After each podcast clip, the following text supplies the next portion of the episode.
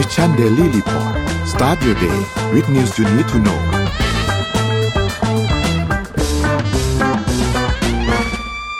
สวัสดีครับยินดีต้อนรับเข้าสู่ Mission Daily Report ประจำวันที่28มิถุนายน2566นะครับวันนี้คุณอยู่กับพวกเรา2คนตอน 7:00 นถึง 8:00 นเช้าสวัสดีพี่อ้อมครับสวัสดีค่ะครับสวัสดีท่านผู้ฟังทุกๆคนด้วยนะครับก็กำลังจะ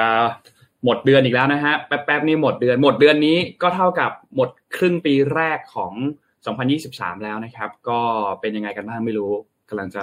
ช่วงครึ่งปีแรกเดี๋ยวคิดว่าคงมี Morning Talk แน่เลยเดี๋ยวทีมงานเนาะเอาไปทำ Morning Talk แน่เลย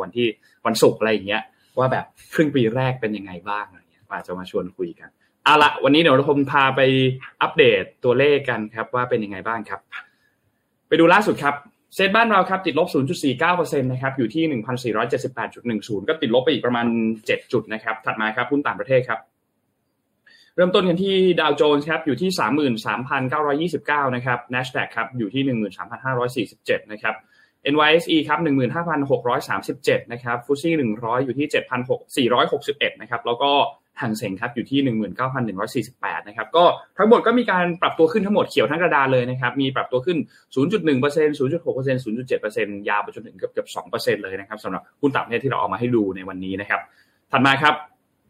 ราคาน้ำมันครับมีการปรับตัวลดลงพอสมควรเลยครับประมาณ 1.7 ถึง 1.8% นะครับ WTI เนี่ยอยู่ที่ 68.19 นะครับแล้วก็ Brent อยู่ที่ 72.81 ครับราคาทองคำครับติดลบ 0.57% ครับอยู่ที่ 1,912.32 ครับและสุดท้ายคริปโตครับ Bitcoin ครับอยู่ที่ยังอยู่ที่ประมาณช่วงเดิมครับประมาณ 30,000 ถึง 31,000 นะครับบวกขึ้นมาประมาณเกือบ 2% นะครับ Ethereum อยู่ที่ 1,890 ถึง 1,900 นะครับแล้วก็ Binance ครับอยู่ที่239นะครับ Solana 16.6 นะครับแล้วก็ Bitcoin อยู่ที่ 1.4 นะครับนี่เป็นอัปเดตคริปโตนะครับก็รวมถึงอัปเดตตัวเลขทั้งหมดของวันนี้ด้วยนะครับพี่อ้อมพาไปดู Morning Talk หน่อยครับวันนี้เรื่องอะไร Morning Talk ของเราในวันนี้นะคะเรากำลังหาความสนุกกันในชีวิตค่ะแต่ว่ามันอาจจะไม่สนุกอย่างที่คิดเนาะในเมื่อ Quiet Quitting นะคะทำอย่างไรเมื่องานไม่สนุกไม่มีความสุขแต่ก็ไม่อยากลาออกเหมือนโดนแซนด์วิชคือตอนแรกอาจจะทำงานแบบมีแพชชั่นในการทำงานเข้าไปในองค์กรสักประมาณปีหรือ2ปีเนี่ยเฮ้ยงานมันไม่สนุกเหมือนเคยแล้วอ่ะแล้วมันก็ไม่มีความสุขแล้วอ่ะแต่ก็ยังลาออกไม่ได้อาจจะเป็นเพราะหลายๆอย่างอาจจะเงินเดือนที่มันเยอะขึ้นภาระหน้าที่มากขึ้นหรือว่ามีภาระที่บ้านมากขึ้นจนไม่กล้าที่จะออกจากงานนี้ก็ได้อะไรอย่างเงี้ยค่ะแล้วเราจะทำยังไงคะที่เราจะอยู่ในสภาวะแบบนี้อยากให้ทุกคนลองแชร์กันมานั่นเองค่ะครับเรื่อง Quiet Quitting นี่น่าสนใจมากเดี๋ยวรอทุกคนแชร์แล้วเดี๋ยวสัก 7:50 เนาะเรามาคุยกันกับเรื่องนี้เอาไปเริ่มต้นเรื่องแรกพี่อ้อมเริ่มก่อนไหมครับได้เลยนะคะถ้ามาเรื่องนี้เนี่ยอยากจะมาข่าวเทคโนโลยีสักนิดนึงเพราะว่าชอบ วันนี้ใครที่เคยมีลูกมีหลานเนี่ยน่าจะเคยรู้จักคำว่า CS50 เป็นของอะไร CS50 อะค่ะเป็นเว็บไซต์ออนไลน์ที่จะให้เด็กเนี่ยสามารถได้ใบเซอร์ติฟิเคทได้ใบเซอร์ของ Harvard ได้แต่การเรียนของเขาเนี่ยเป็นการเรียนวิชาคอมพิวเตอร์ไซน์นะคะหรือว่า CS50 นั่นเองซึ่ง CS50 เนี่ยอย่างของโค้ชคิดเนี่ยก็มีส่งเด็กไปเรียนด้วยเหมือนกันนะคะเพราะเป็นการเรียนออนไลน์เพราะว่าล่าสุดค่ะCS50 ของ Harvard นี้เนี่ยได้ใช้แชทบอทในการให้โซลูชันและช่วยตรวจการบ้านเด็กด้วยนะคะHarvard นี่ค่ะได้ลองใช้ตัว AI นะคะในการเข้าไปในห้องเรียนนะคะโดยการนำมาใช้เป็นเครื่องมือในการเรียนรู้อย่างเป็นทางการสำหรับหลักสูตรการเขียนโค้ดนะคะสำหรับ CS50 เนี่ยมันจะมีทั้งหมดประมาณ11หลักสูตรนะคะมีตั้งแต่ง่ายๆมีตั้งแต่ Scratch Python C# Java HTML CSS นะคะซึ่งแต่ละอันนี้เนี่ยเด็กจะต้องดูวิดีโอไปแล้วก็ส่งการบ้านไปแต่ตอนส่งการบ้านนี่แหละบางทีใช้คนมาตรวจมันก็ไม่ได้ไงเพราะเด็กทั่วโลกอยากได้ใบเซอร์เรียนออนไลน์ใช่ป่ะถ้าใช้คนมาตรวจก็อาจจะยากเขาก็เลยใช้ตัว AI เนี่ยในการช่วยตรวจด้วยนะคะแต่ว่ามันไม่ใช่การช่วยตรวจอย่างเดียวนะคะตัว AI ตัวนี้เนี่ยสามารถช่วยแก้ไขจุดบกพร่องของโค้ดด้วยนะคะให้คำติชมเกี่ยวกับการออกแบบนะคะในการเขียนโค้ดและสามารถตอบคำถามแต่ละข้อเกี่ยวกับความผิดพลาดของการเขียนโค้ดได้นะคะ ถามว่าทำไมนะคะเดวิดเจเมลเลนน่ะศาสตราจารย์ CS50 ได้กล่าวว่าความหวังของเขาเนี่ยก็คือสามารถที่จะสร้างอัตราส่วนครู1คนต่อนักเรียน1คนเหมือนที่โค้ชชี้ทำครู1คนต่อนักเรียน1คนแต่เราจะทำยังไงในเมื่อครูโปรแกรมเมอร์มันหายากมากบางคนเป็นโปรแกรมเมอร์เนี่ยสอนเด็กไม่ได้บางคนสอนเด็กได้แต่อาจจะไม่ใช่โปรแกรมเมอร์ใช่ไหมคะตอนนี้เขาสามารถหาโซลูชันได้แล้วก็คือนักเรียน1คนต่อครู1คนเนี่ยเพียงแค่คุณครูคนนี้เนี่ยเป็น AI นั่นเองค่ะโดยการที่จะจัดหาเครื่องมือที่จะใช้ซอฟต์แวร์ในการสนับสนุนการเรียนตลอด24ชั่วโมงทุกวันนะคะจังหวะและไลฟ์สไตล์ที่เหมาะแต่ละคนมากที่สุดมันของโค้ชคิดก็จะมีเด็ก1คนกับครู1คนครูแต่ละคนก็ไม่มีสไตล์ที่ไม่เหมือนกันนะคะเพิ่มแมทช์กับเด็กได้นะคะคราวนี้เนี่ยวิธีการที่เขาจะเอามาใช้เนี่ย AI เนี่ยจะเป็น ChatGPT หรือเปล่ามันจะง่ายเกินไปหรือเปล่าไม่จ้ะเขาเนี่ยจะไม่ใช้ AI หรือ GitHub Copilot นะคะแต่เขาเนี่ยจะใช้บอทตัวใหม่ที่ CS50 เนี่ยหรือว่า Harvard สร้างขึ้นมานะคะซึ่งบอทเพราะบางที ChatGPT เนี่ยมันเป็นคำตอบมีนนถ้าเราอยากว่าอยากได้โค้ดทำเว็บไซต์ง่ายๆ ChatGPT สามารถเขียนมาให้ได้เลยนะแต่วิธีการแบบนั้นน่ะจะสอนให้เด็กเนี่ยใช้ทางลัด CS50 เนี่ยก็เลยบอกว่าเขาเปลี่ยนและเขาใช้บอทที่ชื่อว่าบอท CS50 นะคะแต่จะมุ่งที่ให้นักเรียนนี้เนี่ยไปหาโซลูชันมากกว่าหาคำตอบใครที่เคยไปสมัครเรียนหรือได้รับทุนจาก Harvard จะรู้ว่าเวลาที่เขาสัมภาษณ์นี้เนี่ยอย่างอ้อมเคยเจอคุณพิธาได้ถามมาใช่ไหมคะว่าตอนที่สัมภาษณ์ว่าลูกปิงปอง1ลูกเราจะต้องใช้จำนวนลูกปิงปองกี่ลูกที่จะเข้าไปอยู่ในเครื่องบินขนาดใหญ่ได้นะคะถ้าคนทั่วไปอาจจะหาคำตอบใช่ไหมแต่จริงๆแล้วเราไม่รู้หรอกว่าลูกปิงปองกี่ลูกมันจะอยู่ในเครื่องบินถูกไหมแต่เขาอยากรู้วิธีคิดว่าเราจะมีวิธีคิดยังไงคำนวณออกมายังไงลอจิกในการโปรเซสในขั้นตอนในสมองเราเป็นยังไงเพราะฉะนั้นเนี่ย Harvard ก็เลยจะใช้วิธีการแบบเนี้ยใส่เข้าไปในบอทเพื่อที่จะให้เด็กเนี่ยหาโซลูชันมากกว่าที่จะให้คำตอบไปเลยแบบ 100% นะคะคราวนี้CS50 นี้นะมีสำหรับนักเรียนออนไลน์ที่ไม่ได้เรียน Harvard แต่ก็สามารถได้เรียนจาก Harvard ได้นะโดยวิชา Com Science นะคะแล้วก็เป็นแพลตฟอร์มที่ชื่ออีกอันนึงที่ซับออกมาที่ชื่อว่า EdX นะคะคือ EdX นะคะเป็นหน้าต่างใหม่ขึ้นมาแล้วก็มีโซลูชันต่างๆในการเรียนนะคะสำหรับใครที่แบบว่าอยากจะเรียนเพราะปกติอย่างอ้อมเคยเรียน CS50 เนี่ยก็จะรู้ว่าบางทีเนี่ยเรียนต้องมีเจอคุณครูตัวต่อตัวแบบออนไลน์ใช่ไหมซึ่งครูก็ไม่ว่างไทม์โซนก็ไม่ไหวเพราะตอนนี้เป็นแบบบอทอย่างเงี้ยมันก็ช่วยเราได้นะคะการนั้นเนี่ยพอมันมีจำนวนนักเรียนมากขึ้นทั่วโลกเนี่ยคนก็สอบไม่ไหวเขาก็เลยใช้บอทตัวนี้ขึ้นมานะคะและฟีเจอร์เหล่านี้เนี่ยเป็นประโยชน์กับนักเรียนนะไม่ใช่แค่ใน Harvard แต่คนอื่นก็สามารถที่จะเรียนได้นะคะและการนำ generative AI นี้เนี่ยมาใช้ในมหาวิทยาลัยชั้นนำของประเทศหรือของโลกนะฮาร์วาร์ดนี่นะก็เพิ่มเขาเรียกว่าเพิ่มมิติใหม่ของการศึกษาโดยเฉพาะวิชาคอมไซน์นั่นเองนะคะอาจารย์คนหนึ่งที่ Texas A&M University Commerce นะคะปฏิเสธที่จะให้คะแนนงานสำหรับ ChatGPT เพราะมันเคยมีนักศึกษาเนี่ยส่งงานด้วย ChatGPT แล้วเขาตัดสินว่าเขาจะไม่ให้เลยตัว Harvard นี่เองก็เลยเห็นปัญหาเหล่านี้นะคะเขาเลยรู้สึกว่ามันจะดีกว่าไหมที่นักศึกษาสามารถใช้ AI ได้แต่ในขณะเดียวกันก็ไม่ต้องหาคำตอบได้มันก็เลยมีจุดกำเนิดของบอท CS50 อันนี้ขึ้นมานั่นเองค่ะก็ลองดูสำหรับใครที่แบบอยากจะรู้ว่าเว็บไซต์นี้เป็นยังไงอยู่อ้อมลองแปะลิงก์ไว้ให้ลองเข้าไปดูว่าเว็บไซต์แบบนี้มันสามารถที่จะเรียนและได้ใบเซอร์คอมไซน์ได้นะแต่ว่าแบบง่ายๆเบาๆง่ายๆเบาๆเป็นการปูทางทุกภาษาของการเขียนโปรแกรมของคอมไซน์นั่นเองค่ะครับโอเคแล้วพาไปดูต่อที่ตัวเลขส่งออกของไทยกันบ้างครับว่าเป็นอย่างไรบ้างนะครับก็มีการประกาศออกมาจากพาณิชย์นะครับกระทรวงการพาณิชย์นะครับจากคุณกิรติรัชโนนะครับที่เป็นปลัดกระทรวงพาณิชย์นะครับก็มีการพูดถึงประเด็นนี้เมื่อวานนี้นะครับคือต้องบอกว่าโจทย์บ้านเราณปัจจุบันตอนนี้เนี่ยสิ่งที่สำคัญมากๆคือเลือกตั้งมันผ่านไปแล้วเนาะโอ้โหบีบกันขนาดนี้ชนหรือเปล่านะโอเคโทษทีครับโจทย์บ้านเราตอนนี้เนี่ยยังค่อนข้างน่าเป็นห่วงอยู่เลือกตั้งเสร็จเรียบร้อยแล้วตอนนี้เข้าสู่กระบวนการจะตั้งประธานเลือกตั้งประธานสภาเลือกตั้งนายกรัฐมนตรีซึ่งเดี๋ยวเราจะคุยเป็นประเด็นถัดๆไปเนี่ยนะครับแต่ณปัจจุบันตอนนี้เนี่ยก็คือพูดง่ายๆคือกว่าจะจัดตั้งรัฐบาลเสร็จเนี่ยกว่านโยบายเศรษฐกิจจะมาการบริหารจะมานู่นนี่ตั้งครม.นู่นนี่เนี่ยก็ยังคงใช้เวลาอีกน่าจะนานเผลอๆอาจจะต้องรออีกประมาณขั้นต่ำอาจจะ 1-2 เดือนนะครับเพราะฉะนั้นณปัจจุบันตอนนี้เนี่ยก็มีปัญหาที่เยอะมากที่มันมากระทบกับเศรษฐกิจบ้านเราใช่ไหมครับล่าสุดอย่างที่บอกครับคุณกิรติรัชโนปลัดกระทรวงพาณิชย์เนี่ยมีการเปิดเผยตัวเลขการส่งออกของไทยในเดือน พฤษภาคมนะครับมูลค่าเนี่ยอยู่ที่ 24,340.9 ล้านดอลลาร์สหรัฐนะครับซึ่งติดลบ 4.6% และที่สำคัญคือติดลบมาต่อเนื่องเป็นเดือนที่8ติดกันแล้วนะครับซึ่งถ้าหากว่าหักสินค้าที่เกี่ยวข้องกับน้ำมันทองคำแล้วก็ยุทธปัจจัยต่างๆจะติดลบ 1.4% นะครับส่วนการนำเข้าครับไม่ที่ส่งออกนะการนำเข้าเนี่ยมีมูลค่า 26,190.2 ล้านดอลลาร์สหรัฐนะครับซึ่งก็ติดลบ 3.4% ซึ่งจะส่งผลให้ไทยเนี่ยณปัจจุบันคือขาดดุล 1,849.3 ล้านดอลลาร์นะครับซึ่งเป็นภาพรวม5เดือนแรกของปีนี้นะครับปี2023นะครับซึ่งก็ในภาพรวม5เดือนแรกเนี่ยการส่งออกเนี่ย 116,344.2 ล้านดอลลาร์ติดลบ 5.1% เมื่อเทียบกันกับช่วงเดียวกันของปีที่แล้วนะครับส่วนการนำเข้าเนี่ยมูลค่าอยู่ที่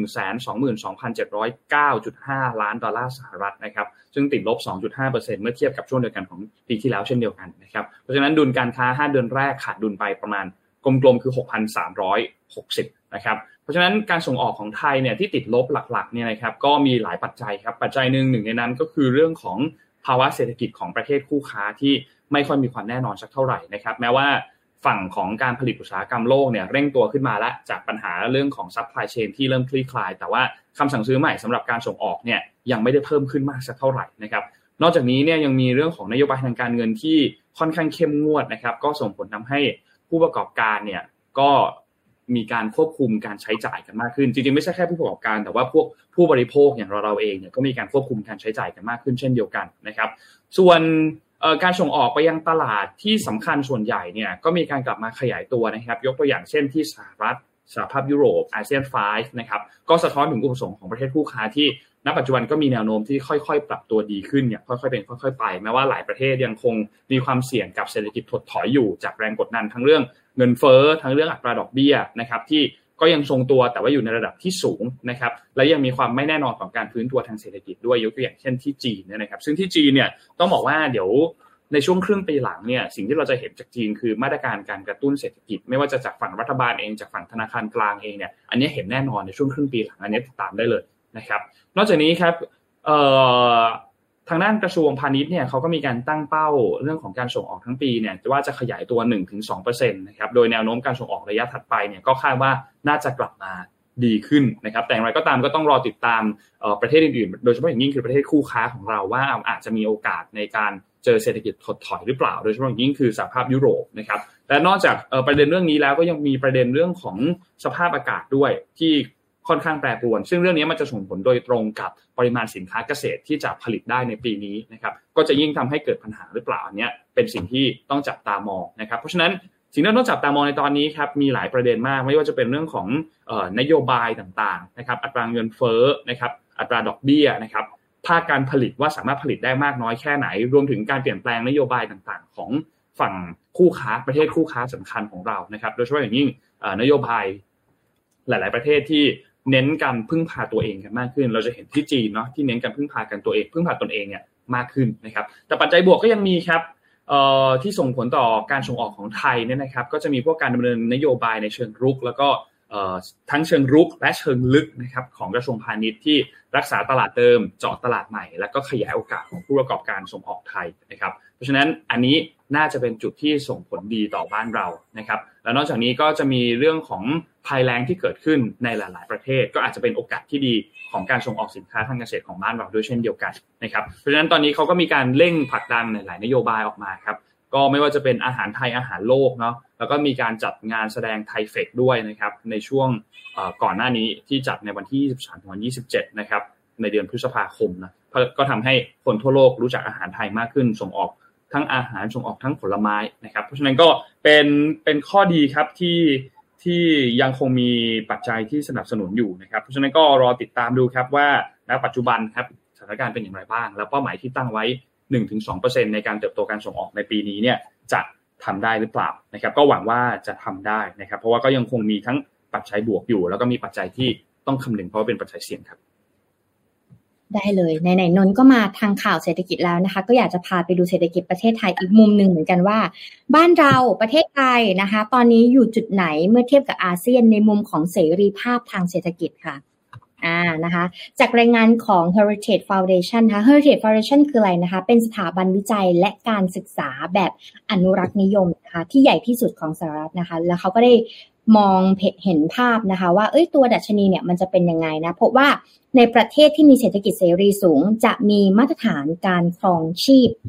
ซึ่งวัดจากรายได้ต่อหัวประชากรสูงกว่าประเทศอื่นๆนะคะมันมีมาตรวัดเนาะสองก็คือที่มีเสรีภาพทางเศรษฐกิจน้อยโดยประเทศที่ได้รับจัดอันดับเศรษฐกิจเสรีส่วนใหญ่เสรีเนี่ยหรือว่าเสรีปานกลางนี้เนี่ยจะมีรายได้เฉลี่ยต่อหัวประชากรมากกว่า2เท่าของระดับค่าเฉลี่ยรายได้ในประเทศอื่นๆนะคะและมีรายได้มากกว่า3เท่าของประชากรที่อาศัยอยู่ในประเทศที่เศรษฐกิจถูกควบคุมนะคะอันนี้คือมาตรวัดของเขานะคะอันนี้เนี่ยพอดีอ้อมไปอ่าน data อันนี้ชุดข้อมูลนี้มาจากไทยรัฐมันนี่นะคะเห็นว่าน่าสนใจก็เลยเอามานำเสนอให้นะคะอันนี้การรวบรวมดัชนีวัดทางเสรีภาพทางเศรษฐกิจอันนี้เนี่ยเขาจะมอง5ประเทศหลักๆครับก็คืออย่างแรกคือสิงคโปร์มาเลเซียอินโดนีเซียและไทยและก็เวียดนามในช่วง10ปีที่ผ่านมานะคะพบว่าดัชนีวัดเสรีภาพทางเศรษฐกิจเนี่ยมีการประเมินประเทศต่างๆมี4แกนด้วยกันแกนแรกเลยคือหลักนิติธรรมแกนที่2คือขนาดของรัฐบาลแกนที่3คือประสิทธิภาพการกำกับดูแลและตลาดแล้วก็แกนที่4คือตลาดเสรีนะคะซึ่งทั้ง4แกนหรือ4เสาหลักนี้เนี่ยประกอบด้วย12ตัวชี้วัดค่ะโดยในช่วง10ปีที่ผ่านมานะคะสิงคโปร์เนี่ยเป็นประเทศเดียวในอาเซียนที่มีคะแนนเสรีภาพทางเศรษฐกิจมากกว่า80คะแนนและติดอันดับ10ประเทศแรกที่มีเศรษฐกิจเสรีที่สูงที่สุดในโลกค่ะโดยในปี2014นะคะคะแนนเสรีภาพทางเศรษฐกิจของสิงคโปร์เนี่ยอยู่ที่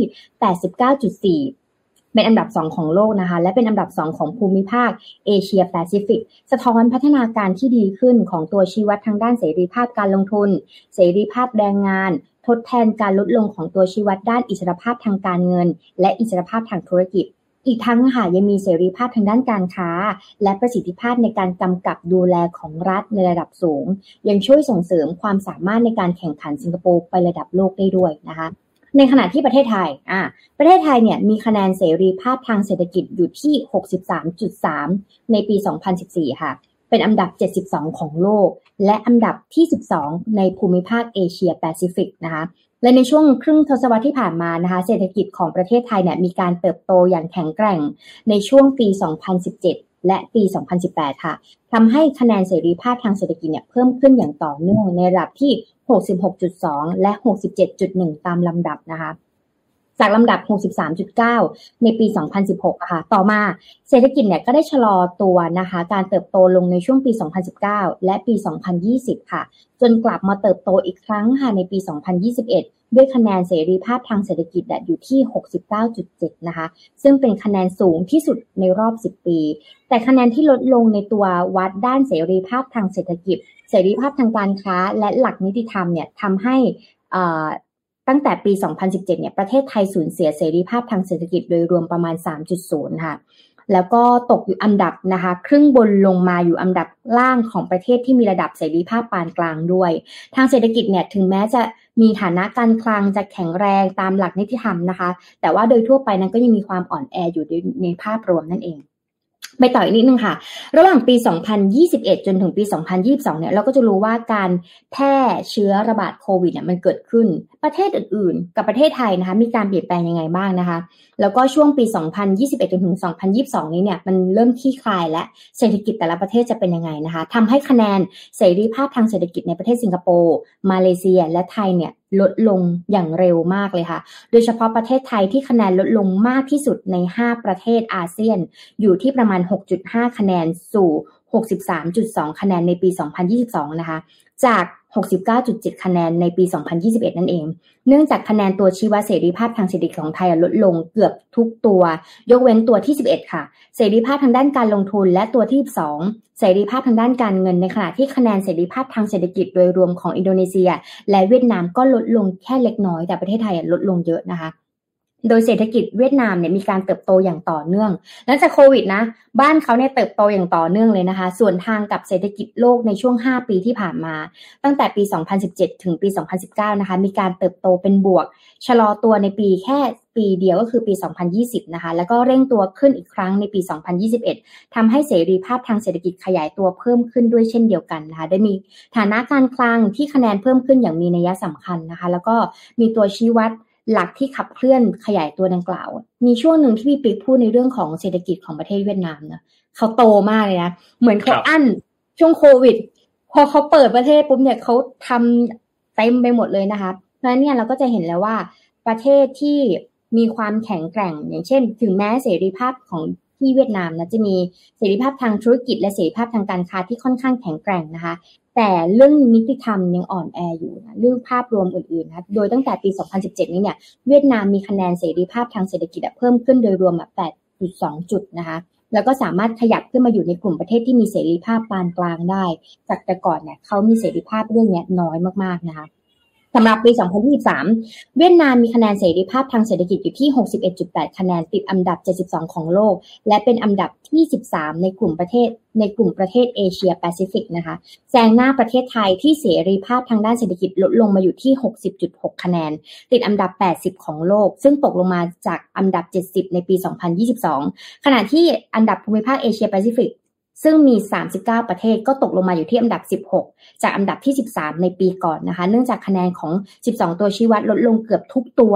ยกเว้นตัวที่11ค่ะเสรีภาพทางด้านธุรกิจนะคะในขณะที่สิงคโปร์ค่ะยังคงรักษาตำแหน่งเป็นประเทศที่มีเสรี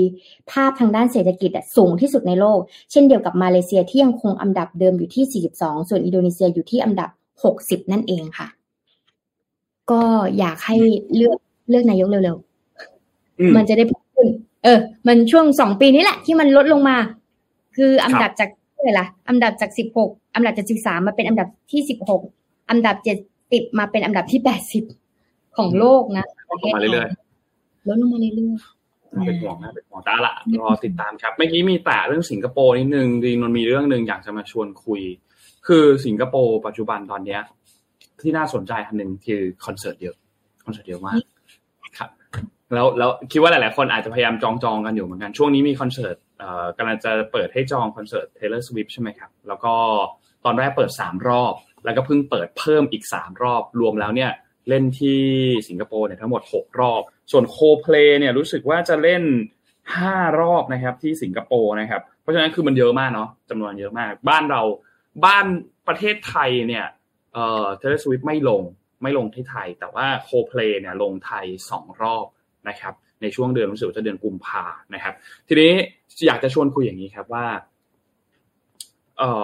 เราบ้านเราเนี่ยมีช่วงหนึ่งเนาะที่น่าถ้าจำไม่ผิดน่าจะช่วงปลายปีที่แล้วที่บ้านเรามีคอนเสิร์ตเยอะๆอ่ะจำได้ไหมพี่ออมมีคอนเสิร์ตเยอะมากเลยโอ้โหคนมาปีที่แล้วอ่ะคนมาเพียบเลยจนถึงช่วงต้นปีก็มากันเยอะมากมีคนนู้นคนนี้คนนั้นมากันเต็มเลยก็มีการพูดถึงประโยคนึงขึ้นมาว่าเราสามารถทำให้ประเทศไทยเราอ่ะกลายเป็นฮับคอนเสิร์ตได้ไหมถ้าสมมติศิลปินต่างประเทศต้องการที่จะเดินทางมาทัวร์เพื่อง่ายคือมาทัวร์ฝั่งอาเซียนอ่ะแถวโซนตรงเนี้ยมาทัวร์บ้านเราเนี่ยเราสามารถที่จะทำให้เป็นฮับคอนเสิร์ตได้ไหมเรามีความพร้อมมากน้อยแค่ไหนนะครับทีนี้พอไปถึงคำถามตรงนั้นว่าเรามีความพร้อมมากน้อยแค่ไหนเนี่ยมันก็เลยต้องไปดูว่าแล้วประเทศอื่นๆที่เขาพร้อมอ่ะ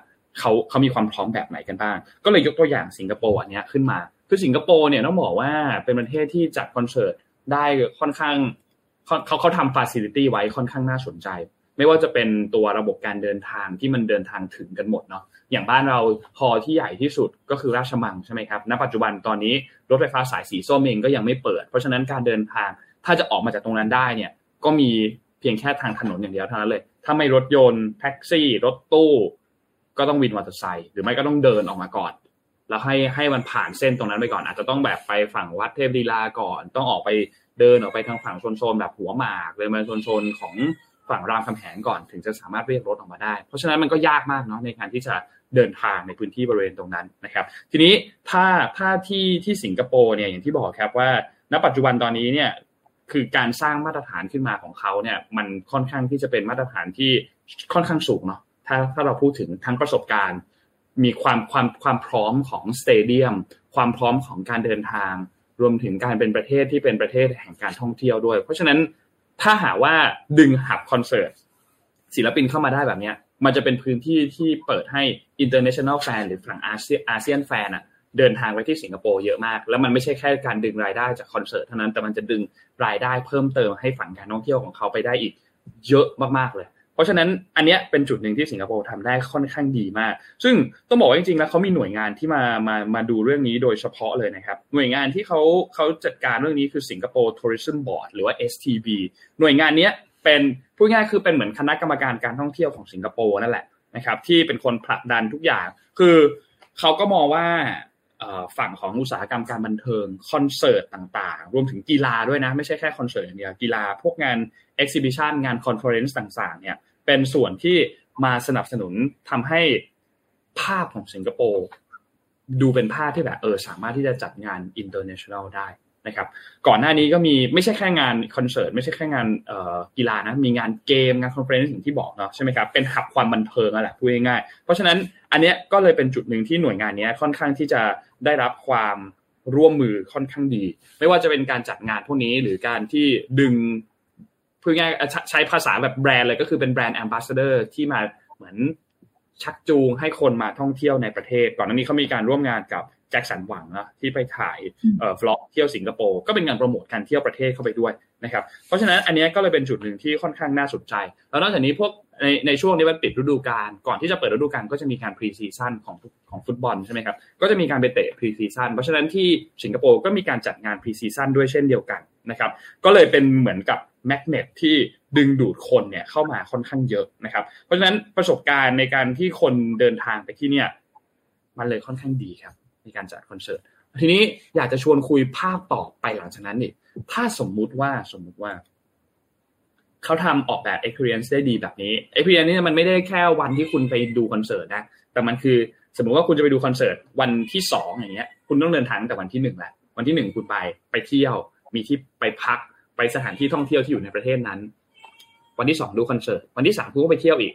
แล้วก็ค่อยเดินทางกลับใช่ไหมเพราะนั้นมันมีประสบการณ์หลายอย่างมากประสบการณ์ที่สนามบินประสบการณ์การจองตั๋วคอนเสิร์ตอย่างเงี้ยถ้าคุณออกแบบได้ดีออกแบบแล้วเขารู้สึกว่าแบบมันแฟร์ทำเซิร์ฟเวอร์ของการจองตั๋วได้ดีมันก็จะรู้สึกว่า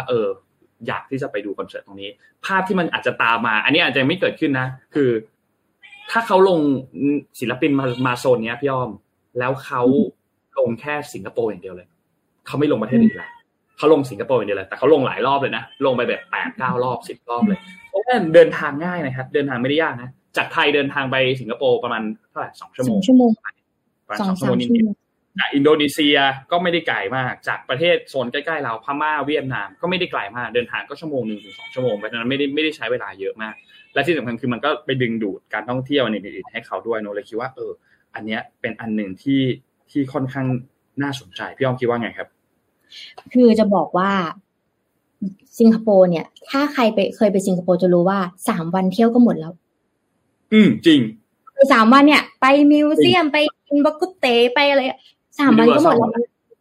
เราคือเราหมดแล้วแต่เราไม่รู้จะทำเราถ้าเราจะไปบ่อยๆเราจะไปอะไรมันไปกันหมดแล้วใช่ป่ะ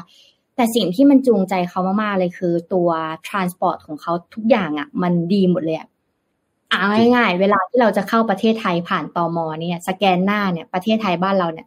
สแกนหน้านานมากเลยนะยาวมากเลยนะอ่ะถ้าเป็นชาวต่างชาติมาบ้านเราเนี่ยกว่าจะผ่านตม.เนี่ยต้องวนแล้ววนอีกวนแล้ววนอีกใช่ป่ะแต่ถ้าเกิดคนไทยมีระบบสแกนหน้าบางคนสแกนหน้ามายังไม่ผ่านเลยคือเอาแค่แบบในฝั่งของสนามบินน่ะยังทำไม่ได้เร็วขนาดนั้นน่ะแต่ถ้าเกิดไปที่ฮ่องกงอ่ะสแกนหน้าเหมือนแบบมองปุ๊บผ่านได้เลยคือมันทำให้ experience เขาเรียกว่า experience ของการที่ถ้าเป็นภาษา marketing ก็คือ customer journey เนาะใน experience แต่ละฝั่งเนี่ยมันทำให้แบบ yes yes แล้วก็คะแนนเพิ่มขึ้นเรื่อยๆง่ายๆอย่าง Formula One ที่เขาจำไม่ได้ว่าเขาจัดไปแล้วหรือยังเพราะตอนนั้นไปสิงคโปร์บอกว่าเนี่ยเขามีการจัดแข่ง Formula One ที่นี่นะค่าตั๋วพร้อมที่พักและวิวอย่างเดียวคือ 200,000 บาทคนยินดีจ่ายเพราะว่าเวลาเขาทำเขาโคกับสถานที่พักไปด้วยไงคุณจะซื้อตั๋วเพื่อมาดูฟอร์มูล่า1เนี่ยคุณจะได้มีสถานที่พักที่วิวดีๆบ้านเขาสามารถจัดฟอร์มูล่า1ได้บนเกาะคิดดูดิถนนเขาดีขนาดไหนอ่ะใช่แล้วเขาจัดบนถนนปกติเลยนะแต่ว่าช่วงที่เขาจัดฟอร์มูล่า1เขาก็จะปิดโซนๆไปเพราะมันเหมือนเป็นไม่แน่ใจว่าในภาษาฟอร์มูล่า1เขาใช้คำว่าอะไร road racing เหรอที่เป็นแบบถนนที่เป็นถนนทั่วไปเลยที่ปกติเราใช้ขับกันแต่ว่าถ้าช่วงที่เขาจัดก็จะมีแบบเนี้ย นนแนะนำถ้าใครสนใจอันนี้นะไปดูคลิปของพี่อู๋สปินนายเขาเคยพาไปดูอยู่ที่สนามที่สิงคโปร์อันนั้นก็น่าสนใจเจ๋งมากแล้วนอกจากนี้คือเขาผลักดันเยอะอ่ะอย่างรัฐมนตรีกระทรวงวัฒนธรรมของเขาคุณ Edwin Tong เนี่ยนะครับเขาก็มีการเขาพอมีช่วงที่มีคอนเสิร์ตเนี่ยการจะจองบัตร Taylor Swift เขาโพสต์ Instagram ของตัวเองเนี่ยนะเชิญชวนให้คนแบบมาจองตั๋วมาแพ็คกระเป๋าเดินทางกันมาดูอะไรอย่างเงี้ยนอกจากนั้นคุณเศรษฐาทวีสินที่พรรคเพื่อไทยเนี่ยเขาก็เคยมาพูดถึงเรื่องนี้แหละที่บอกว่าสิงคโปร์เนี่ยเขาค่อนข้างที่จะเป็นคอนเสิร์ตฮับเนาะก็ต้องยกคือเป็นคอนเสิร์ตฮับของฝั่งเนี่ยเอเชียของโซนบ้านเราเนี่ยนะครับเพราะฉะนั้นอันนี้ก็เลยน่าสนใจมากว่าเอ้ยไทยเราสามารถที่จะไปแย่งพื้นที่ตรงนี้ได้มากน้อยแค่ไหนอันนี้มันต้องมีนโยบายต่างๆที่มาควบคู่กันถ้าอย่างของฝั่งพรรคเพื่อไทยเขาก็มีนโยบายที่เป็น Festival Hub ใช่ไหมครับเพื่อไทยก็เคยเสนอเรื่องนี้เพราะฉะนั้นก็น่าสนใจครับว่าเราจะสามารถทำได้ไหมแต่ว่าคิดว่ายกเคสอันนี้เป็นตัวอย่างน่าจะดีที่สุดในโซนบ้านเราลองบ้านเราลองไปคอนเสิร์ต Impact สิตอนจบเป็นยังไงรถติดโอ้โหเรียกแท็กซี่แล้วบวกเพิ่มด้วยนะอย่างบ้านเขาคอนเสิร์ตเนี่ยตัวอารีนาของเขาที่สิงคโปร์เนี่ยมันเดินทางง่ายมันใกล้สถานที่ต่างๆใช่ไหมมีรถไฟฟ้าหรืออะไรอย่างเงี้ยแต่พอลองไปแบบใหญ่ๆชนิดใหญ่เราตัดเรื่องไบเทคออกไปเพราะไบเทคมันอาจจะเป็นในฝั่งของแบบอีเวนต์อย่างเงี้ยแต่ถ้าเป็นแบบคอนเสิร์ตอ่ะหรือถ้าไปจัดที่มาแถวมาบุญครองเราก็จะรู้ว่ามันใกล้ BTS นะแต่ล่าสุดที่มันมีการจัดคอนเสิร์ตที่เกาหลีเนี่ยมาจัดคอนเสิร์ตที่บ้านเราเขามีการถ่ายภาพเบื้องหลังด้วยนะในการทำคอนเสิร์ตแล้วช่วงนั้นมันเหมือนฝนตกมั้งแล้วเหมือนคานเวทีมันไม่แข็งแรงอ่ะทีมงานสตาฟของเกาหลีต้องมาพยุงอยู่ใต้เวทีอ่ะคนหลายๆคนจนกว่าจะจบคอนเสิร์ตเพื่อให้นักแสดงหรือว่านักร้องสามารถเต้นได้เพราะว่า K-pop นะเวลาเขาเต้นเขาไม่ได้เต้นเบาๆไงใช่ๆๆก็อาจจะเป็นภาพที่เผยแพร่ไปเยอะมากนะคะโดยเฉพาะใน TikTok เยอะมากครับนี่มีคอมเมนต์บอกว่าบ้านเราก็มีหน่วยงานรัฐเหมือนกันชื่อ TCEB ก็ทำเรื่องการดึงกิจกรรมมาในประเทศไทย TCEB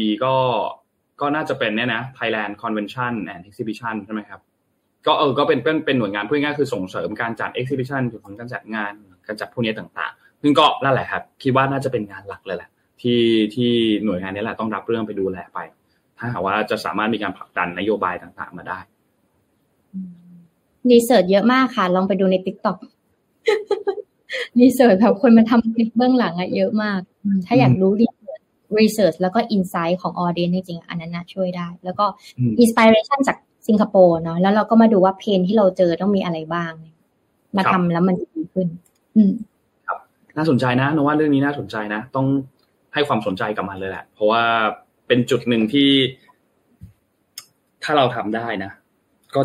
ก็จะดีมากๆเลยมันก็จะสร้างโอกาสให้บ้านเราเยอะคือบ้านเราก็เป็นท่องเที่ยวอยู่แล้วเนาะพูดง่ายๆคือบ้านเราเป็นประเทศท่องเที่ยวอยู่แล้วอุตสาหกรรมการท่องเที่ยวบ้านเรามันค่อนข้างสำคัญมากๆมีส่วนต่อ GDP เยอะมากแล้วเพราะฉะนั้นถ้าสามารถดึงดูดอันอื่นเพิ่มมาได้มันก็จะช่วยดึงไอ้เซกเตอร์ข้างๆขึ้นมาด้วยได้ค่ะเดี๋ยวข้อนี้พี่อ้อมขอพาไปข่าวนี้ละกันนะคะจริงๆเป็นคอนเทนต์ที่น่าสนใจนะคะเป็นเกี่ยวกับเรื่องฟู้ดเวสต์เราจะทำยังไงให้โดนัทที่เราเคยกินเหลือเราเคยกินโดนัทเหลือมั้ยโดนัทที่เราเคยกินเหลือสามารถลดปริมาณเรื่องของฟู้ดเวสต์ได้นะคะคริสปี้ครีมค่ะในประเทศญี่ปุ่นเนาะจริงๆแล้วประเทศ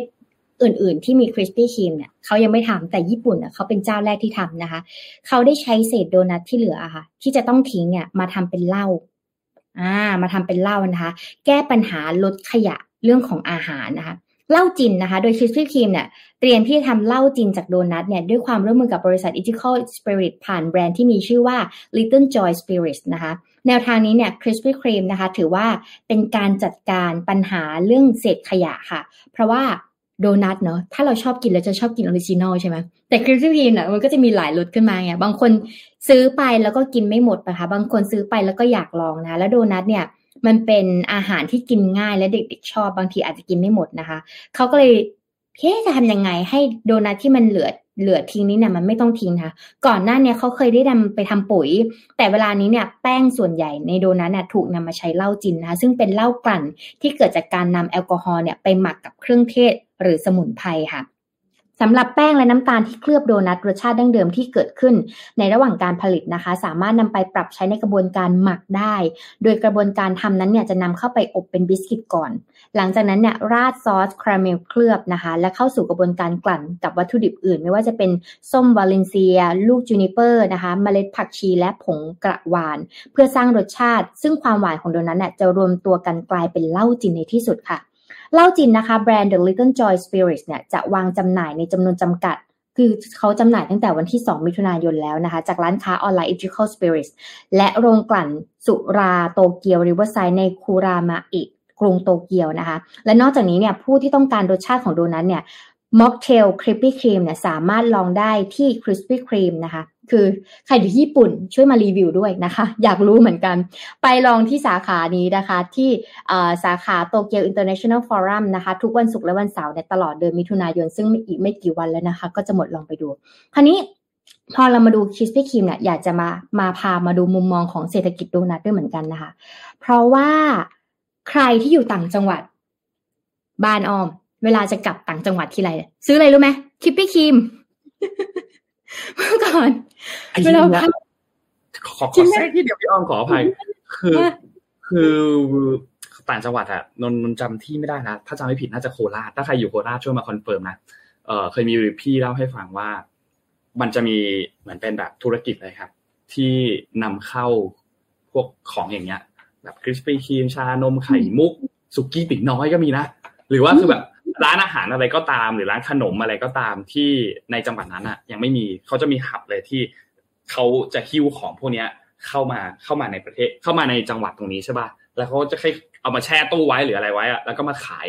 แล้วก็คือทำเป็นธุรกิจเลยนะแล้วรุ่นน้องนนหรือพี่นนที่แบบเวลาเขากลับต่างจังหวัดอะไรเงี้ยเขาก็จะทำเป็นแบบฝากรับหิ้วเลยนะหิ้วของอาหารหิ้วนู่นหิ้วนี่อ่ะกลับไปแล้วก็บวกเพิ่มเท่าไหร่กี่บาทก็แล้วแต่อะไรอย่างเงี้ยมันมีแบบนี้เลยนะเพราะฉะนั้นเวลาแบบมันเป็นแบบเป็นแบบเซกเตอร์ธุรกิจอันหนึ่งเลยอ่ะพี่อ้อมใช่นั่นแหละใช่แล้วก็เรารู้สึกว่าเราอ่ะชอบมากเราก็งงทุกครั้งที่เราขึ้นสนามบินใช่ป่ะเราจะต้องซื้อคริสปี้ครีมกลับไปไม่ใช่แค่เรานะคนอื่นที่อยู่ในสนามบินก็จะรู้ว่าก็ต้องหิ้วคริสปี้ครีมขึ้นไปบนเครื่องนะคะคราวนี้เนี่ยเราก็จะมาดูเหมือนกันว่า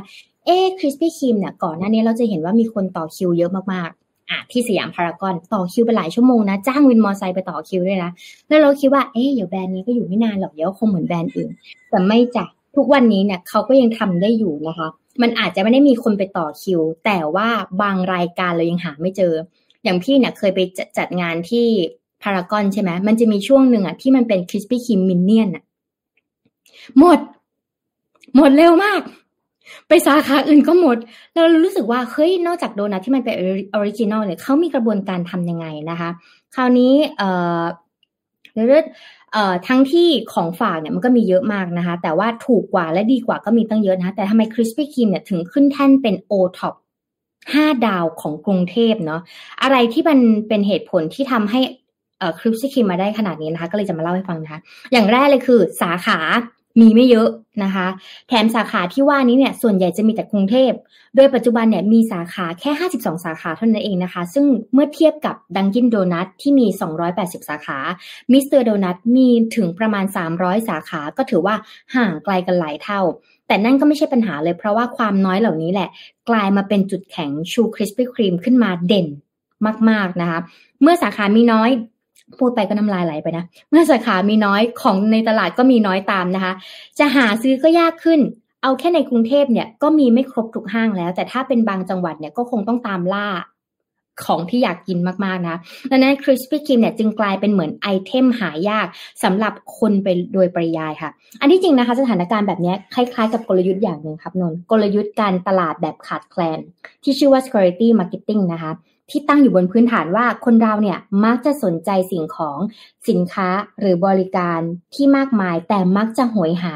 ต้องการในสิ่งที่ขาดแคลนค่ะหรือที่เรากันเรียกได้ว่า scarcity effect นั่นเองนะคะตามปกติแล้วการตลาดแบบขาดแคลนเนี่ยจะมาในแนวของการลดราคาการจัดโปรโมชั่นพิเศษที่จัดในช่วงเฉพาะเวลา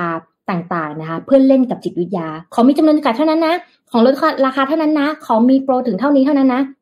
เป็นการกระตุ้นค่ะอยากให้เกิดการซื้อทันทีทันใดและแน่นอนว่าโดนัทเจ้านี้เนี่ยก็มี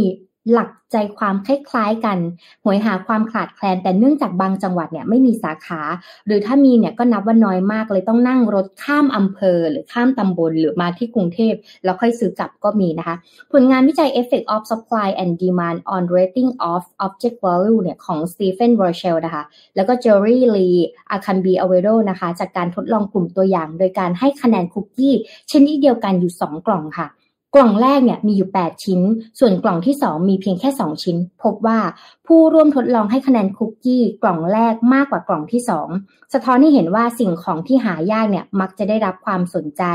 มีคุณค่าและเป็นที่ต้องการมากที่สุดนะคะคือเขาเลือกกล่องที่2นะที่มันมีแค่2ชิ้นนะคะคราวนี้อีกทั้งสถานที่ของคริสปี้ครีมนะคะบางแห่งเนี่ยอยู่ในสนามบินอันดับต้นๆนะคะอย่างประเทศไม่ว่าจะเป็นสนามบินดอนเมืองก็มีทั้ง3สาขาแล้วนะคะส่วนสนามบินสุวรรณภูมิเนี่ยก็มีมากถึง2สาขาด้วยกันและส่วนใหญ่สาขาก็ตั้งอยู่บริเวณทางเดินขึ้นลงเครื่องอีกด้วยนะคะแม้ว่าสาขาของโดนัทเจ้านี้เนี่ยจะไม่ได้มีอยู่ทุกที่เหมือนด้านอื่นๆนะคะแต่ก็ปฏิเสธไม่ได้ค่ะว่าที่ตั้งของสาขาล้วนแต่เป็นทำเลทองที่สุวรรณภูมินะมองขึ้นไปกอดขึ้นไปข้างบนเนี่ยเราเจอเลยนะคะตั้งอยู่บนแลนด์มาร์คและที่สำคัญเนี่ยเหมาะแก่การซื้อกลับไปฝากคนที่อยู่ที่บ้านด้วยนะคะแล้วก็เวลาเดินผ่านเนี่ยมันก็กระตุ้นความรู้สึกว่าเฮ้ยอยากจะกินอยากจะซื้อนะคะบวกกับธรรมเนียมปฏิบัติของคนไทยเนี่ยที่จะต้องซื้อของฝากเล็กๆน้อยๆกลับไปที่บ้านนั่นเองค่ะรวมไปถึงความสะดวกสบายที่ไม่ต้องหิ้วพรุงพรังนะคะซื้อเสร็จก็สามารถเดินขึ้นเครื่องไปได้เลยด้วยความที่ซื้อง่ายขายคล่องเหล่านี้เนี่ยจึงกลายเป็นอีกหนึ่งเหตุผลที่หลายคนจะต้องแวะซื้อติดมือกลับไปฝากญาติผู้ใหญ่ค่ะไปฝากเพื่อนไปฝากคนรู้จักนะคะแต่ถ้าลองสังเกตราคาดีๆจะเห็นว่าโดนัทในสาขาที่สนามบินนั้นแพงกว่านะสาขาตามแพงกว่าสาขาตามห้างแต่ว่าก็ยังมีคนซื้อนะคะอยู่ดีอีกมุมนึงเวลาอ้อมมีอีเวนต์หรือสัมมนานะหรือเวลาเราไปเจอเพื่อนหรือมีทีมงานไปออกบูธอ่ะสิ่งที่อ้อมจะซื้อตลอดเลยคือคริสปี้ครีมจริงๆๆมันเป็นของที่แบบว่ามันดูมันราคาอาจจะไม่ได้แพงมากอ่ะถ้าเทียบกับของอื่นๆนะแต่มันรู้สึกว่ามันถือแล้วมันดีอ่ะแล้วมันกินง่ายแล้วมันกินแต่ซื้อเนี่ยก็ซื้อกล่องนึงเป็นออริจินอลทั้งกล่องและอีกกล่องนึงเป็นแบบว่าซีซันนอลอย่างเงี้ยค่ะแล้วไปซื้อซีซันนอลยังไงทีมงานก็จะกินแต่ออริจินอลอย่างเดียวใช่นนก็ชอบกินแต่ออริจินอลเหมือนกันยกเว้นช่วงนึงที่เขาทำเป็นนูเทลล่าถ้าจำไม่ผิดชอบอันคือนนชอบกินนูเทลล่าตอนนั้นก็ตอนนั้นก็เลยชอบแต่ท้ายก็กินแต่แบบออริจินอลแล้วของนนเวลานนกินต้องแช่ตู้เย็นก่อนด้วยนะต้องแช่ให้มันแบบมีความแบบน้ำตาลข้างนอกมันกรอบนิดนึงอ่ะบอกไม่ถูกมันอร่อยกว่าถ้ากินแบบนิ่มๆมันจะแบบว่าเหนียวมืออ่ะแต่ถ้าพอแช่ตู้เย็นไว้มันจะไม่เหนียวมือมากมันจะกรอบอร่อยคือเคยสังเกตทีมงานไงเช่นสมมุติว่าเราซื้อข้าวมันไก่ไปให้หน้าก็จะแบบว่าข้าวมันไก่บางคนก็กินบางคนก็ไม่กินใช่ป่ะหรือข้าวหมูแดงอะไรเงี้ยแต่พอซื้อคริสปี้ครีมอ่ะหน้ามันจะเปลี่ยนเลยนะหน้ามันจะแบบคริสปี้ครีมมาแล้วออริจินอลชิ้นจองอะไรอย่างเงี้ยแล้วเราก็ไปเคยจำไม่ได้เหมือนกันไปเรียนสัมมนาที่ไหนเขาก็บอกเหมือนกันว่าสูตรคริสปี้ครีมอันนี้เนี่ยจริงๆมันมีต้นสังกัดจากต่างประเทศนะแล้วก็นำเข้ามาในเชนไทยเขาบอกว่าสูตรนี้เนี่ยผู้บริหารแต่ละคนที่ถือเนี่ยถือแต่ละสูตรไม่เท่ากันเหมือนตามหาเจ็ดเหมือนตามหาทานอสอะถุงมือทานอสหรือเงี้ยแต่ละคนเนี่ยจะเอาสูตรมาไม่เท่ากันเพราะเขากลัวป้องกันเรื่องสูตรรั่วไหลตัวออริจินอลของโดนัทอันนี้ก็ไม่จริงไหมหรือว่าแบรนด์นี้หรือเปล่าเดี๋ยวเราไปเสิร์ชแล้วบอกอีกทีนึง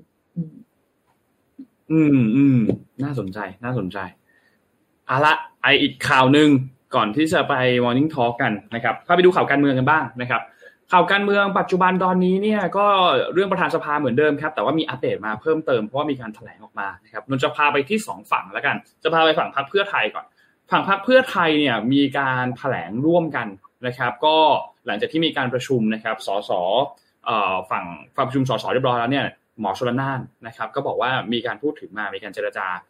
หลักการสูตรคือสูตร 14+1 นะครับ 14+1 คืออะไร 14+1 ก็คือตำแหน่งรัฐมนตรี14และอีก1คือ1ประธานสภานะครับส่วนก้าวไกลก็ 14+1 เช่นเดียวกันนะครับคือ14รัฐมนตรีบวก1นายกรัฐมนตรีนะครับเพราะฉะนั้นก็เป็นสูตรเดียวกัน 14+1 เหมือนกันแต่บวก1ที่ตามมาไม่เหมือนกันคือฝั่งนึงเป็นนายกฝั่งนึงเป็นประธานสภานะครับซึ่งก็ต้องบอกว่ามีกระแสวิพากษ์วิจารณ์กันหลากหลายพอสมควรสำหรับประเด็นเรื่องประธานสภาเนี่ยนะครับเพราะว่าในช่วงแรกๆก็มีออกมาทั้งว่าอ่ะเอาละ ฝั่งของพรรคก้าวไกลจะได้เก้าอี้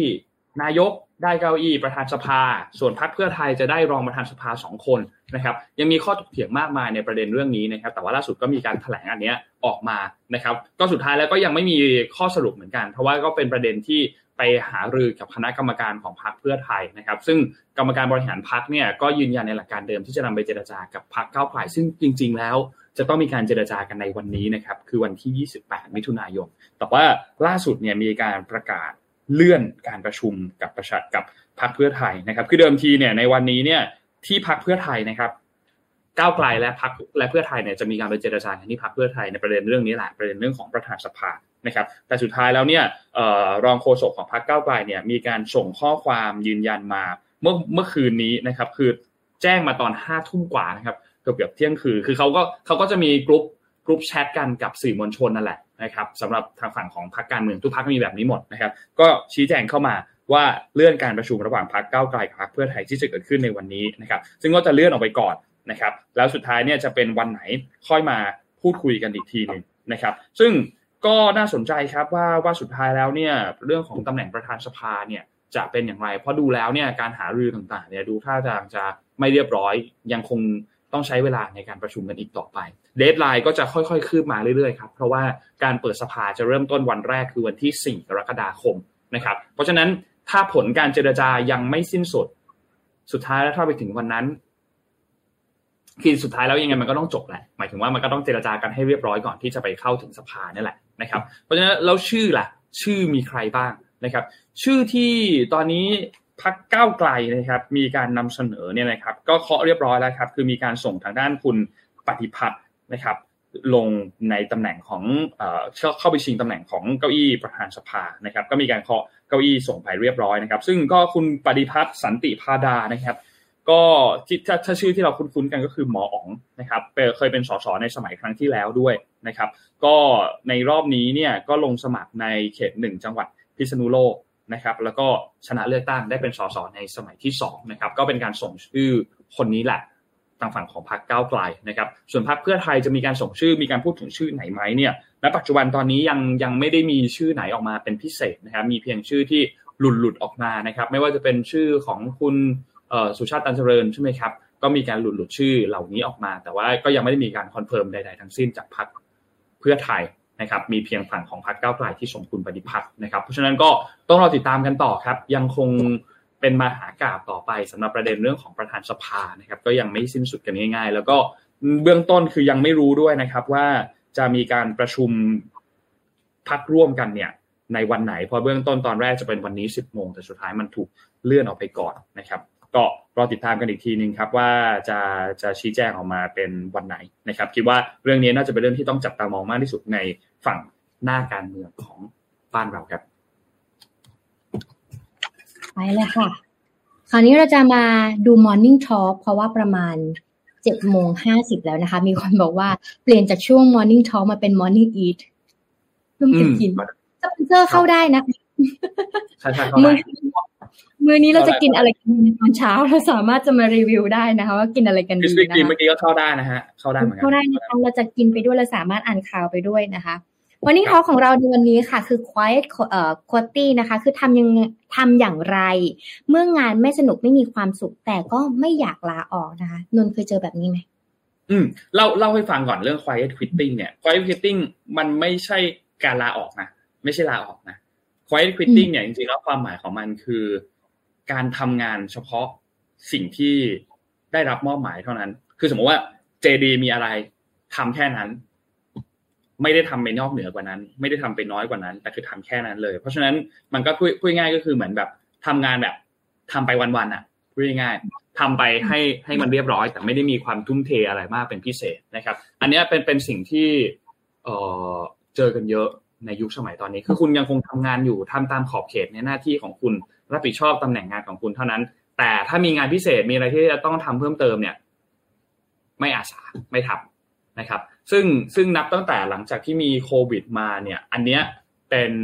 ป็นจุดหนึ่งที่คนเนี่ยให้ความสนใจกันมากขึ้นเพราะว่าก่อนหน้านี้เนี่ยเราอาจจะเห็นเรื่องของ work from home เยอะขึ้นเนาะหรือบางทีมีการปลดคนแล้วไปเพิ่มงานให้กับพนักงานที่ยังอยู่ใช่ไหมครับ ราะฉะนั้นอันเนี้ยก็เป็นอีกจุดนึงที่หลายๆคนอาจจะรู้สึกว่าการทำงานเกินเวลาโดยที่สุดท้ายแล้วก็ไม่ได้รับ OT ไม่ได้รับค่าตอบแทนอะไรเพิ่มเติมเนี่ยมันทำให้หนึ่งเลยบางคนอาจจะหมดไฟเนาะหรือบางคนอาจจะรู้สึกว่าบาลานซ์ในชีวิตเนี่ยมันเสียเกินไปอะไรอย่างเงี้ยเพราะฉะนั้นก็เลยไปสนใจในเรื่องของบาลานซ์ชีวิตเรื่องมากกว่าก็เลยเป็น Quiet Quitting นะครับซึ่งจริงๆแล้วในมุมมองอันเนี้ยมันมองได้หลายมุมมองในมุมนึงก็คือเหมือนเราก็ดูแลตัวเองเนาะดูแลตัวเองในมุมว่าแบบเราก็ตั้งใจทำงานใน JD ที่เราได้รับมอบหมายแล้วก็ทำงานตามเงินที่ได้เงินเท่าไหร่ก็ทำงานตามที่เราควรจะต้องทำตามเงินที่ได้รับมาอะไรเงี้ยซึ่งเรื่องนี้ก็มี2มุมแหละมีทั้งมุมของฝั่งที่เป็นฝั่งผู้จ้างผู้ถูกจ้างฝั่งผู้จ้างเองก็อาจจะมองว่าแบบการที่คุณเป็น Quiet Quitting อ่ะมันก็ไม่ทำให้คุณเติบโตในหน้าที่การงานมากสักเท่าไหร่เนาะเพราะว่ามันก็อาจจะเป็นมุมที่แบบคุณไม่ได้ผลักดันมากพอไม่ได้มีความทุ่มเทไม่ได้มีความกระหายมากพอในการที่จะแบบว่าเติบโตในหน้าที่การงานเพราะว่าก็กลางๆนะอยู่ในระดับกลางๆมันก็มองได้นะครับเห็นด้วยกับนนท์ครับเรื่องจริงๆมีคนคอมเมนต์เยอะเหมือนกันนะเพราะว่าหลายสถานการณ์หลายตอนนี้บริษัทกำลังเจอสถานการณ์แบบนี้อยู่แล้วก็วันนี้อยากจะลอกคำตอบเนาะบางคนเนี่ยใช้หลักอิคิกายทำอย่างไรให้คนอื่นผู้ร่วมงานคนการมีความสุขจะมองเห็นประโยชน์ของตนเองของชีวิตเพิ่มขึ้นนะคะอันนี้ในมุมของพี่อ้อมละกันในฐานะมีหลายบริษัทและลูกน้องหลายคนนะคะพอดีว่าเราต้องหา motivation ของทีมงานให้เจอในฐานะสมมติว่าเราเป็นเจ้านายแล้วเรามีลูกน้องเนี่ยแล้วลูกน้องรู้สึกว่าเฮ้ยเหมือน energy เขาเริ่มดรอปแล้วเหมือนเขาแบบตอนนี้ที่มาทำงานก่อนหน้านี้ที่มาทำงานแรง drive มันนอกกว่านี้แล้วตอนนี้มันเริ่มลดลงเนี่ยอาจจะต้องพูดตรงว่าบางทีเนี่ยงานเนี่ยมันอาจจะต้อง challenge ทุกๆ2ปีนะเพราะว่าเหมือนเราทำงานเรื่องนั้นเนี่ยถือว่าตอนแรกงานมันดีมากๆเลยมันเจ๋งมากๆเลยแต่พอเราทำไปเราแก้ปัญหาเรื่องนั้นนะคะปีที่2เป็นต้นไปเนี่ยมันเริ่มฝ่อแล้วนะ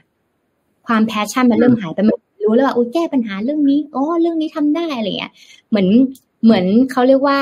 energy มันไม่มา motivation มันไม่เกิดนะคะและบังเอิญพี่อ้อมก็ไปงาน creative talk ชอบมากในวันที่2เนาะเป็นเรื่องเกี่ยวกับคนเนาะเซสชั่นที่2เนี่ยแก้ปัญหาเรื่องนี้เยอะมากๆนะวันที่2สำหรับใครที่มีบัตร Creative Talk เนี่ยถ้าไปดูเรื่อง People เนี่ย and Culture เนี่ยตอบโจทย์มากๆเลยนะคะก็เลยนึกถึงพี่คนหนึ่งที่เขาไปพูดบนเวทีเนาะเขาบอกว่าถ้าสมมติว่าทีมงานเริ่ม energy เริ่ม drop แล้วเราจะต้องมาเช็คก่อนว่าเขามี2อย่างนี้หรือเปล่ามันจะมีอยู่สมการค่ะที่2อันน่ะที่มันบวกกันนะคะคูณเลยดีกว่าคูณเลยนะคะอย่างแรกเลยคือถ้าทำได้มีความสามารถที่จะทำได้และอยากทำ motivation คืออยากทำไปได้ไกลเลยซึ่งเหล่านี้มันอาจจะเจอในช่วงแรกๆคนที่มาทำงานในช่วงใหม่ๆหรืออะไรแบบว่าเด็กจบใหม่ขึ้นมามีความไฟแรงเพราะตอนนี้อย่างย่อมเนี่ยรับเด็กจบใหม่เข้ามาเนี่ยโอ้โห 1:00 นก็ส่งงานงงมากทุกวันเนี่ยพี่ต้องตื่นมานั่งเช็คว่ามีใครส่งงานบ้างเพราะว่ามีความไฟแรงมากๆค่ะแต่อันที่2ค่ะถ้าเขาไม่ทำไม่ได้ยังไม่มีความสามารถที่จะทำได้แต่ใจอยากทำให้ up skill ดูว่าถ้าเกิดเขามีความสามารถที่ทำไม่ได้ต้องทำยังไงบ้างถึงจะทำได้เช่นถือว่าเขาเนี่ยอยากจะเ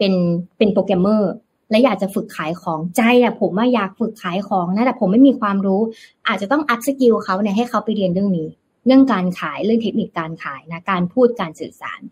กลุ่มคนที่3ค่ะทำได้นะรู้แหละว่าคนนี้สามารถทำได้แต่ไม่อยากทำ motivation หายไปสิ่งที่ต้องทำคืออะไรเราต้องไปดูว่าdrive ของเขาว่าเป็นยังไง motivation น่ะเป็นยังไงซึ่งจริงๆแล้วเราจะต้องเช็คอย่างเงี้ยทุกๆ3เดือนนะเพราะวันที่เขาสมัครบริษัทวันแรกอาจจะ3ปีที่แล้วเนี่ยเขาอาจจะ motivation ของเขาคืออยากมีรายได้มากขึ้นอยากจะพัฒนาตัวเองมากขึ้นแต่คนเรามันเปลี่ยนแปลงตลอดเวลาค่ะตามสังคมตามสื่อโซเชียลมีเดียจิตใจมันแกว่งตลอดเวลา3ปีที่แล้ว motivation อีกแบบนึงณตอนนี้อาจจะไม่เหมือนกันแล้วก็ได้นะดังนั้นเนี่ยเราไปเช็คว่าเฮ้ยเป็นยังไงบ้างมีแฟนแล้วใช่ไหม motivation ตอนแรกผมอยากทำงานหาเงินเที่ยวรอบโลก3เดือนต่อมาก็อาจจะมีแฟนแล้วก็ได้นะคะ motivation อาจจะเปลี่ยนไปมีแฟนไม่พอมีลูกด้วยmotivation อาจจะเปลี่ยนไปดังนั้นเนี่ยเราต้องหา motivation ให้เจอซึ่งการหา motivation คืออะไร1คุณต้องคุยกับพนักงานที่เยอะแต่2ถ้าเกิดคุณคุยกับพนักงานไม่เยอะคุณจะต้องมีโซเชียลมีเดียกับพนักงานดูว่าตอนนี้พนักงานกำลังโพสอะไรน้อยๆหรือเปล่ามีปัญหาอะไรหรือเปล่าเราจะได้เข้าไปได้นะแต่การที่เข้าไปได้เนี่ยต้องเป็นพื้นที่ที่ปลอดภัยกับเขาด้วยและที่3 ความสามารถก็ทำไม่ได้รู้แล้วแหละว่าทำไม่ได้และก็ไม่อยากทำด้วยทำยังไงดีเราเนี่ยรู้แล้วอ่ะทำได้แต่ก็ไม่อยากทำไม่พอไม่ทำไม่อยากทำด้วยนะจริงๆแล้วคือเอาออกนะแต่บางทีเนี่ยการที่เราเอาพนักงานออกหนึ่งคนนี้เนี่ยมันก็ไม่ตอบโจทย์มันอาจจะเอฟเฟกต์หลายๆอย่างนะเราก็จะรู้สำหรับใครเป็นเจ้าของธุรกิจหรือว่าเป็นหัวหน้าเนี่ยการที่พนักงานจะออกก่อนล่วงหน้า1เดือนเนี่ยช่วง1เดือนที่เขาจะออกนี่นะเราต้องฉีดวัคซีนกับทีมงานอย่างดีมากๆเลยเพราะเราไม่รู้ว่าอะไรจะเกิดขึ้นมันอาจจะมีคลื่นใต้น้ำ data ข้อมูลอะไรนั้นเราต้องเตรียมตัวอย่างดีนะคะแต่สิ่งที่เราจะช่วยเขาได้เลยคือเราไม่ควรเอาเขาออกทันทีเราควรจะเปลี่ยนงานให้เขาเนี่ยไปทำแผนกอื่นหรือถ้าเขาเป็นคนเก่งจริงๆเขาหรือวันก่อนที่พี่เอ็มบอกว่าเขาเป็นคนที่พูดเก่งสามารถเป็นหัวหน้าได้ใช่ไหมคะลองให้เขาไปเป็นแผนกอื่นทำงานอื่นหรือวันแมนโชว์ก่อนไหมเผื่อบางทีมันอาจจะเป็นพื้นที่แบบใหม่ก็ได้แล้วมันอาจจะเป็น motivation แบบใหม่ก็ได้งานที่มัน challenge แบบใหม่ก็ได้เราอาจจะเห็นตัวตนของทีมงานในรูปแบบใหม่ก็ได้เพราะฉะนั้นเนี่ยก็อันเนี้ยก็จะเป็นตัวที่จะช่วยให้แก้ปัญหาเรื่องนี้รู้สึกว่างานมันไม่ drive และอาจจะต้องหาเรื่อง motivation หรือถ้าเกิดเด็กจบใหม่ motivation เนี่ยมันไ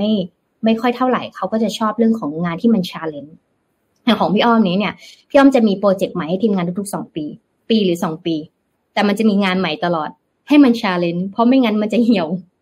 หรือว่าถ้าเกิดโค้ชคิดเนี่ยสอนเด็กเขียนโปรแกรมเนี่ยเราก็สอนเด็กเขียนโปรแกรมแหละสอนแค่เด็กเขียนโปรแกรมแต่ถ้าเราไม่เก็บ data ในแชทในหลังบ้านไม่เก็บdata ของ call center ว่ามีเพนขนาดไหนเนี่ยเราก็จะไม่มีของใหม่ๆเข้ามาเลยนะจากเมื่อก่อนเนี่ยสอนเด็กแค่4ขวบจนถึง12ปีใช่ป่ะตอนนี้มี18ปีมาเรียนแล้วอ่ะ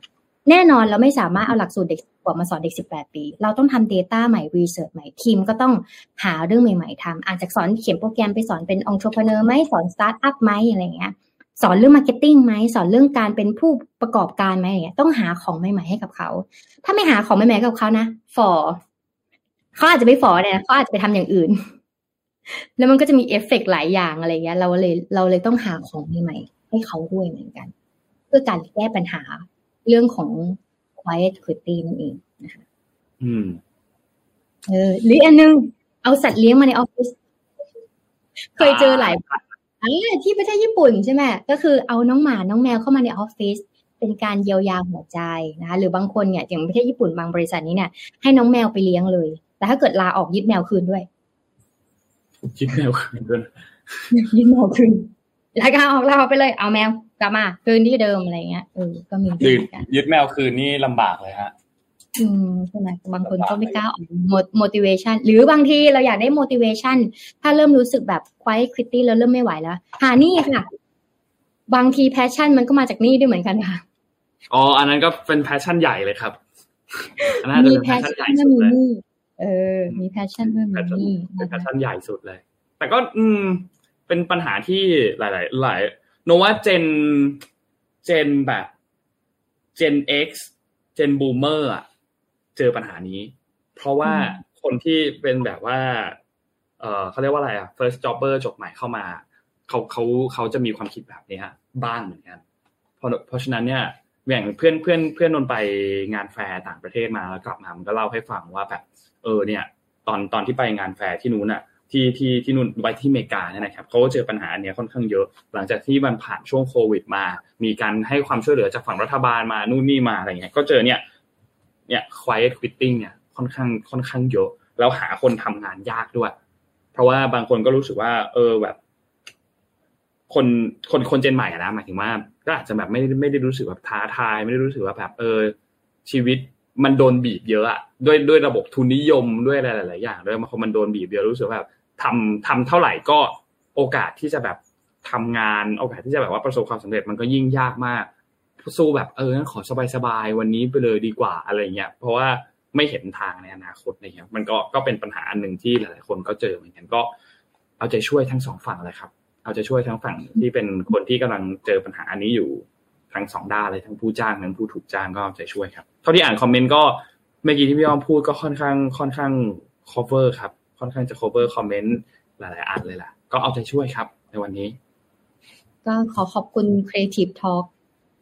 สำหรับใครที่มีแบบลองไปดูเซสชั่นในฝั่งของ People อ่ะดีมากดีมากดูย้อนหลังได้6เดือนนะ6เดือนเลยอ๋อแล้วที่สำคัญคือบัตร Creative Talk ปีหน้าก็ขายแล้วด้วยนะของปี2024ใช่ไหมนนไม่แน่ใจราคาแต่ว่าขายแล้วเรียบร้อยก็ใครที่อยากได้แบบ Super Duper Early Bird เนี่ยก็เข้าไปซื้อกันได้เห็นพี่เก่งก็พูดถึงว่าแบบเริ่มมีคนเข้ามาซื้อหลักแบบหลักร้อยแล้วนะหลักร้อยแล้วที่เข้ามาซื้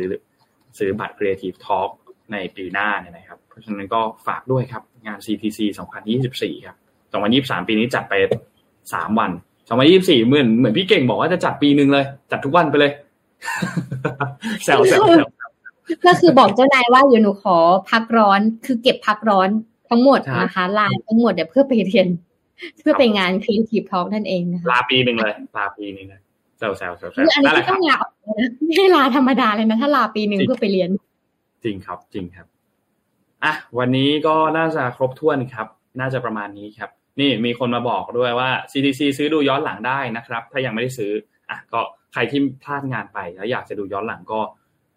แนะนำครับเพราะว่าเซสชั่นมันจุกๆเลยนะแบบจุกๆเลยอะเซสชั่นเยอะมากแบบน่าจะ80กว่าเซสชั่นรวมๆทั้งหมดนะครับก็น่าจะมันต้องมีเซสชั่นที่มีประโยชน์กับท่านแน่นอนแหละในมุมทำงานหรือในมุมการใช้ชีวิตเนี่ยมีแน่นอนนะครับวันนี้ครบถ้วนครับก็ขอบคุณท่านผู้ฟังทุกท่านด้วยครับที่ติดตามMission Daily Report ในเช้าวันนี้นะครับและแน่นอนขอบคุณ Liberator ครับสปอนเซอร์หลักของเราในวันนี้นะครับเนี่ยต้องขอบคุณ Liberator มากๆใครที่ยังไม่เคยใช้เนี่ยแนะนำให้ลองเข้าไปใช้ดูนะครับ Liberator เทรดเองทำเองทำไมต้องจ่ายค่าคอมนะครับก็ขอบคุณ Liberator มากๆแล้วขอบคุณท่านผู้ฟังจากทุกๆช่องทางเลยนะครับพี่อ้อมค้างไปแล้วนะครับพี่อ้อมบอกว่าคอมพิวเตอร์มีปัญหาดับไปพอดีตอนที่ กำลังที่จะจบไลฟ์พอดีเลยนะครับก็ส่งทุกคนไปทำงานครับวันนี้เช้าวันพุธครับแล้วเจอกันใหม่ครั้งนึงวันพรุ่งนี้วันพฤหัสครับสวัสดีครับ Mission Daily Report Start your day with news you need to know